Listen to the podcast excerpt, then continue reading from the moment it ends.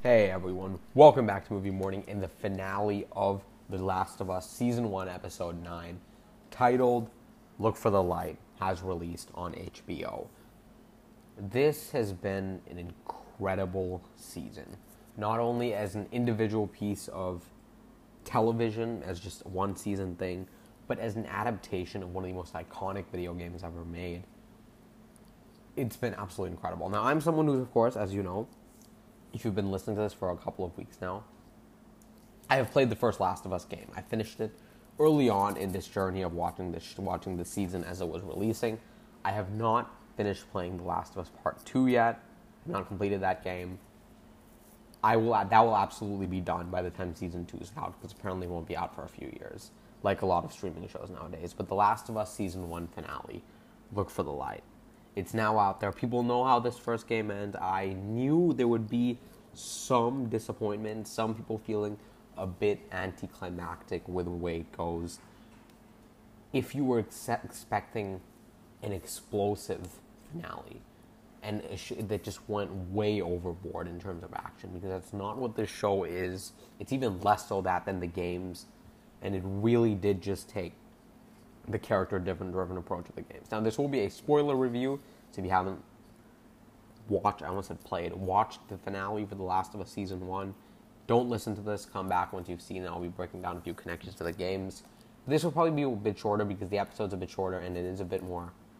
There isn't as much to talk about because there isn't actually much content in here, but let's get into it. So, getting into it, the episode starts off with something I wasn't expecting for them to show now. I thought they would save this and show it during a particular sequence, I'll talk about later. But that is the sequence that's been teased by the showrunners that I think have been kind of come out by now, and that is that we were going to indeed meet Ellie's mom in the, in the sh- in the show. Now, in the games, there is almost zero reference to her mom. I think there is about one or two, but there's certainly they certainly did not have this flashback segment. Now, this flashback segment cons- consists of Ellie's mom, who's named Anna, and she's actually played by Ashley Johnson. And Ashley Johnson was the voice of Ellie in the games, in the first and second Last of Us.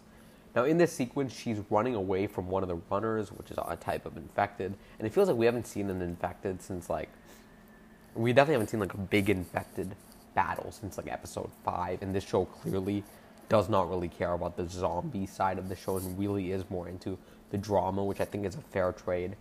We meet her as she runs away, gets into this house, and she's about to give birth to Ellie. No doctor, no nothing. She just does it on her own. And this runner comes in, and the runner bites her while she's giving birth.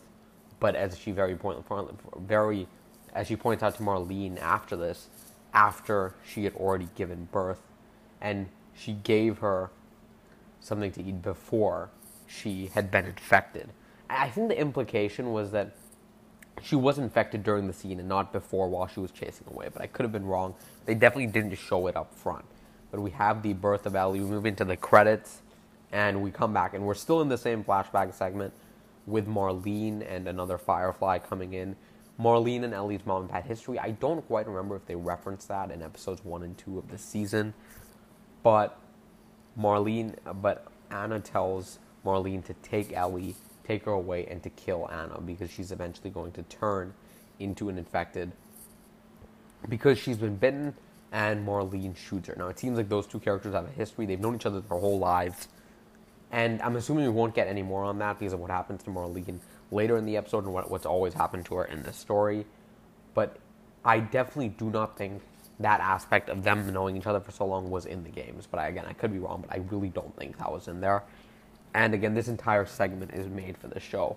Then we cut to Ellie. I think this is a few weeks after the events last week with David, and now we are in, I believe it was Kansas City, or not Kansas City. This would have been Utah, I believe, which is what it was in the games. I don't think they specifically mentioned that this was Utah, but another thing I also found weird was that they didn't really address that there was a bit of a time jump between the last episode and this, like it was in the games, like a couple of weeks, and you could tell that. Ellie, just like in the games in this particular segment, is a bit quieter.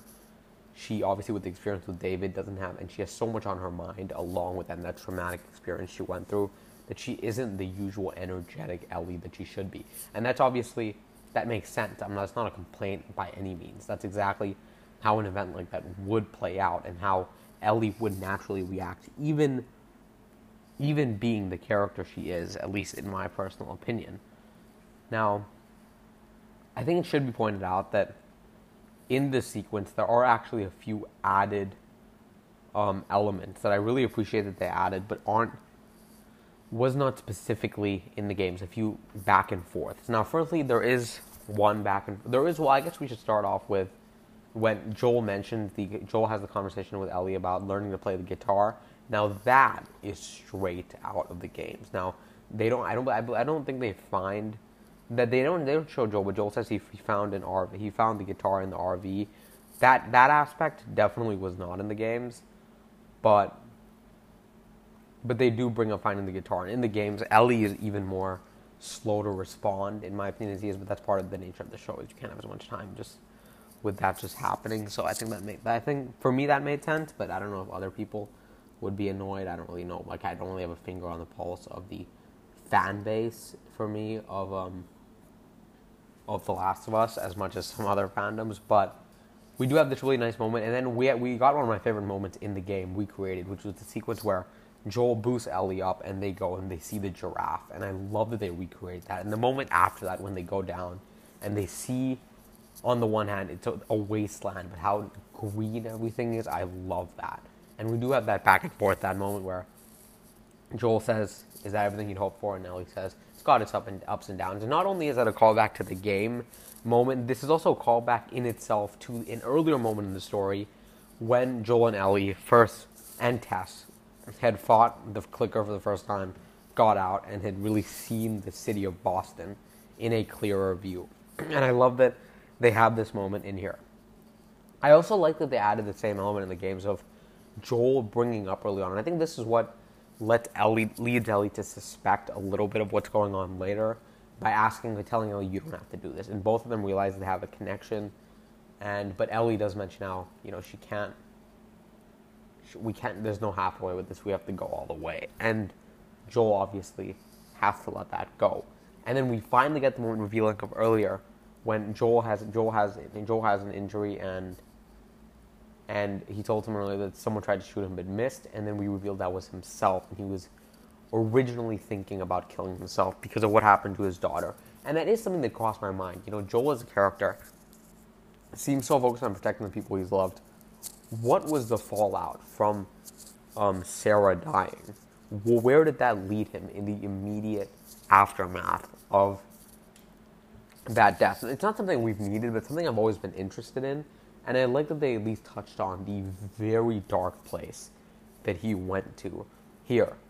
But then there's a there's there's Joel and Ellie get taken by the fireflies, and we meet Marlene. And Marlene reveals to Joel just I think a lot of the audience have maybe suspected, and the audience from the games definitely know, and that is that Ellie has to go through surgery to remove the cordyceps because the cordyceps didn't fully grow, and it tells the other cordyceps that Ellie's infected, and it's kind of like a disguise almost, and it could be a cure if it was given to everyone, but she does have to go through surgery, and since cordyceps grows in the brain, she will die once it is removed from her and duplicated. So Joel, because they've grown such a connection over the season, obviously does not want that to happen. And he and Marlene pretty much says, "I'm sorry, I don't have a choice. I understand. I was there during his birth, her birth, or close to her birth." And Joel says, "Well, I do." And Marlene obviously knows he's gonna tr- obviously knows he's gonna try something. But I thought adding that moment of Joel saying, "I have a choice," made it a little unrealistic that Marlene would just let him go, knowing that he got uh, Ellie across the entirety of America on his own, there was nothing that any of our soldiers could really do against him. And the next moment, I think, is the first time in the show we've gone full on Joel's rage, his full ability as just a soldier, I guess you could say, where he takes out these two people and he's going around. Oh, he felt like I felt like Joel was John Wick in the sequence, where he just it was just he was so accurate and he just killed everybody, and it looked like, at least in my opinion, that he almost put no effort into doing it. Like he was walking around steadily and slowly killing people, and the music was playing. I loved how this was montaging, so we didn't have to. It wasn't like in the games where it felt like it was really an intense thing to try and get to Ellie. This felt more like an easy job for Joel and more focused on the fact that he had already made that decision, not really worrying about the tension. And they do set the sequence in daylight, while in the games it was very much at night. And we get to the doctors, and just like in the games, he's forced to kill the, pretty much the lead doctor in this surgery because he won't give Ellie up because of how much she will eventually mean to humanity. And he takes Ellie with him and decides that, you know, the cure isn't worth what I've gained, what me and Ellie have built, and what I've what I've been given back. And that is of course a daughter, someone to protect and someone to love. And I have always loved that element. But as a finale, I completely understand why some people are a little underwhelmed by this and don't fully buy how it's fully played out. And I get that. I'll talk about that in just a few seconds. But Joel makes it out to the parking lot and he's going to take a car, but Marlene is there. Now, in the show and in the games, it flashes to the Ellie waking up, and I'm just going to talk about it here. Joel has Joel has to kill Marlene because although Marlene says to just let me go, she's obviously just going to keep coming after Ellie and trying to make that cure. And Joel, not wanting that to happen, kills Marlene and gets into the car. They go in the car ride, and in, and you can tell immediately there is some friction between Ellie and Joel because Ellie feels off. But Joel explains it just like he did in the games, and that is that there's more infe- there's more people who are immune like her, but they can't do anything, and they're not looking for a cure anymore. And to even add something on top of that, Raiders attacked, a bunch of people died, and he very much implies to Ellie that Marlene was indeed killed, and that Joel barely got her out alive. And it's definitely a thing that really adds on to the story that makes it slightly more plausible that what Joel is explaining actually happened. And this is just like the games. There's almost nothing changed. They go in the car. The car stops a bit early. They're heading to Tommy's, and on the way there, Ellie stops to talk to Joel, to really try to get at him, see what's really happened, by mentioning that they've lost so many people. She was forced to kill her best friend, and someone she had a crush on was so young, and the Joel. To pretty much just saying the Joel, you know, just like in the games, swear to me that what you said about the Fireflies is true. And Joel, after a pause, says, I swear. And then in, in this show, it lingers on Ellie even a bit more after that, saying, okay. And the show ends. And I believe the music that plays right after the ending was the same as the one that played at the credits of the Last of Us game, although the credits in the game are obviously leagues longer than the credits in the show.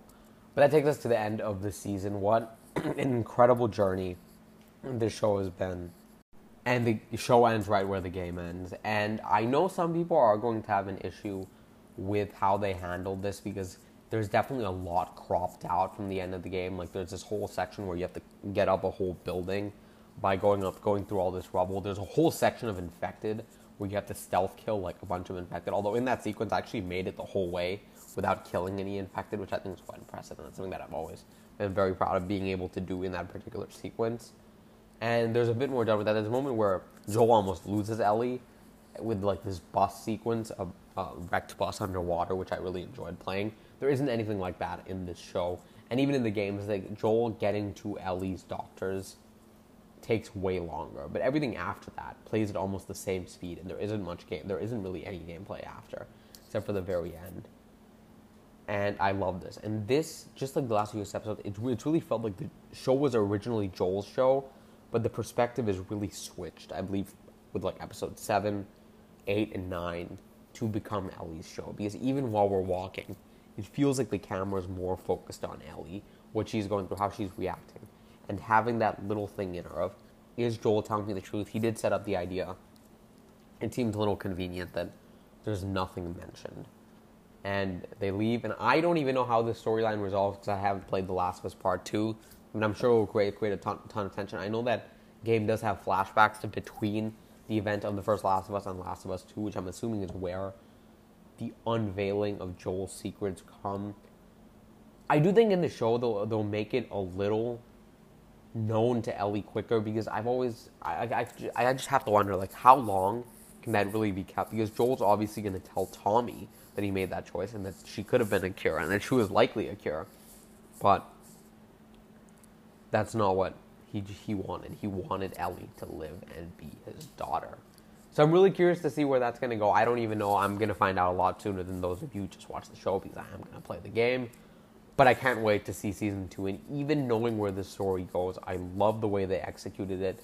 Do I wish the episode was longer? I think could there have been more interaction between Joel and Ellie before the final moments? Could there have been more action and have that infected sequence? In my opinion, I would have liked it as a finale. And I, I think they've cut down on the infected maybe a little too much in points, but I will always take the drama over the action. And I'm glad they didn't sacrifice drama for action. I'm glad they went the other way, and that's if all they can afford from a budgetary perspective, and I can't really complain. So with that said, thank you guys so much for listening to these last special reviews. I, re- I believe I've reviewed eight of the nine episodes, and I think, funnily enough, I think the episode I didn't review was my favorite episode of the season, which was episode three. I might make a ranking of the episodes in this season, but since it's such a continuous story, feels a bit awkward to do that. But we'll see if I can come up with a good ranking. I might do that, or a ranking that I'm at least I feel like it makes sense. I really do have opinions, not just trying to throw together a list. But thank you guys so much for listening. I have a few things coming out in the next few days. Come back in about a day and a half where I'll be posting my ranking of the Scream movies and then my review of The Mandalorian Season 3, Episode 3, which should come out on Thursday, not Wednesday. I'm not able to put it out on Wednesday. And then later this week as well, I'll have my review of Shazam Fury of the Gods out, the sequel, of course, to Shazam the film. I don't even know why I had to explain that. So make sure to come back for that all later this week. Thank you guys so much for listening. I'll catch you all next time. Bye bye.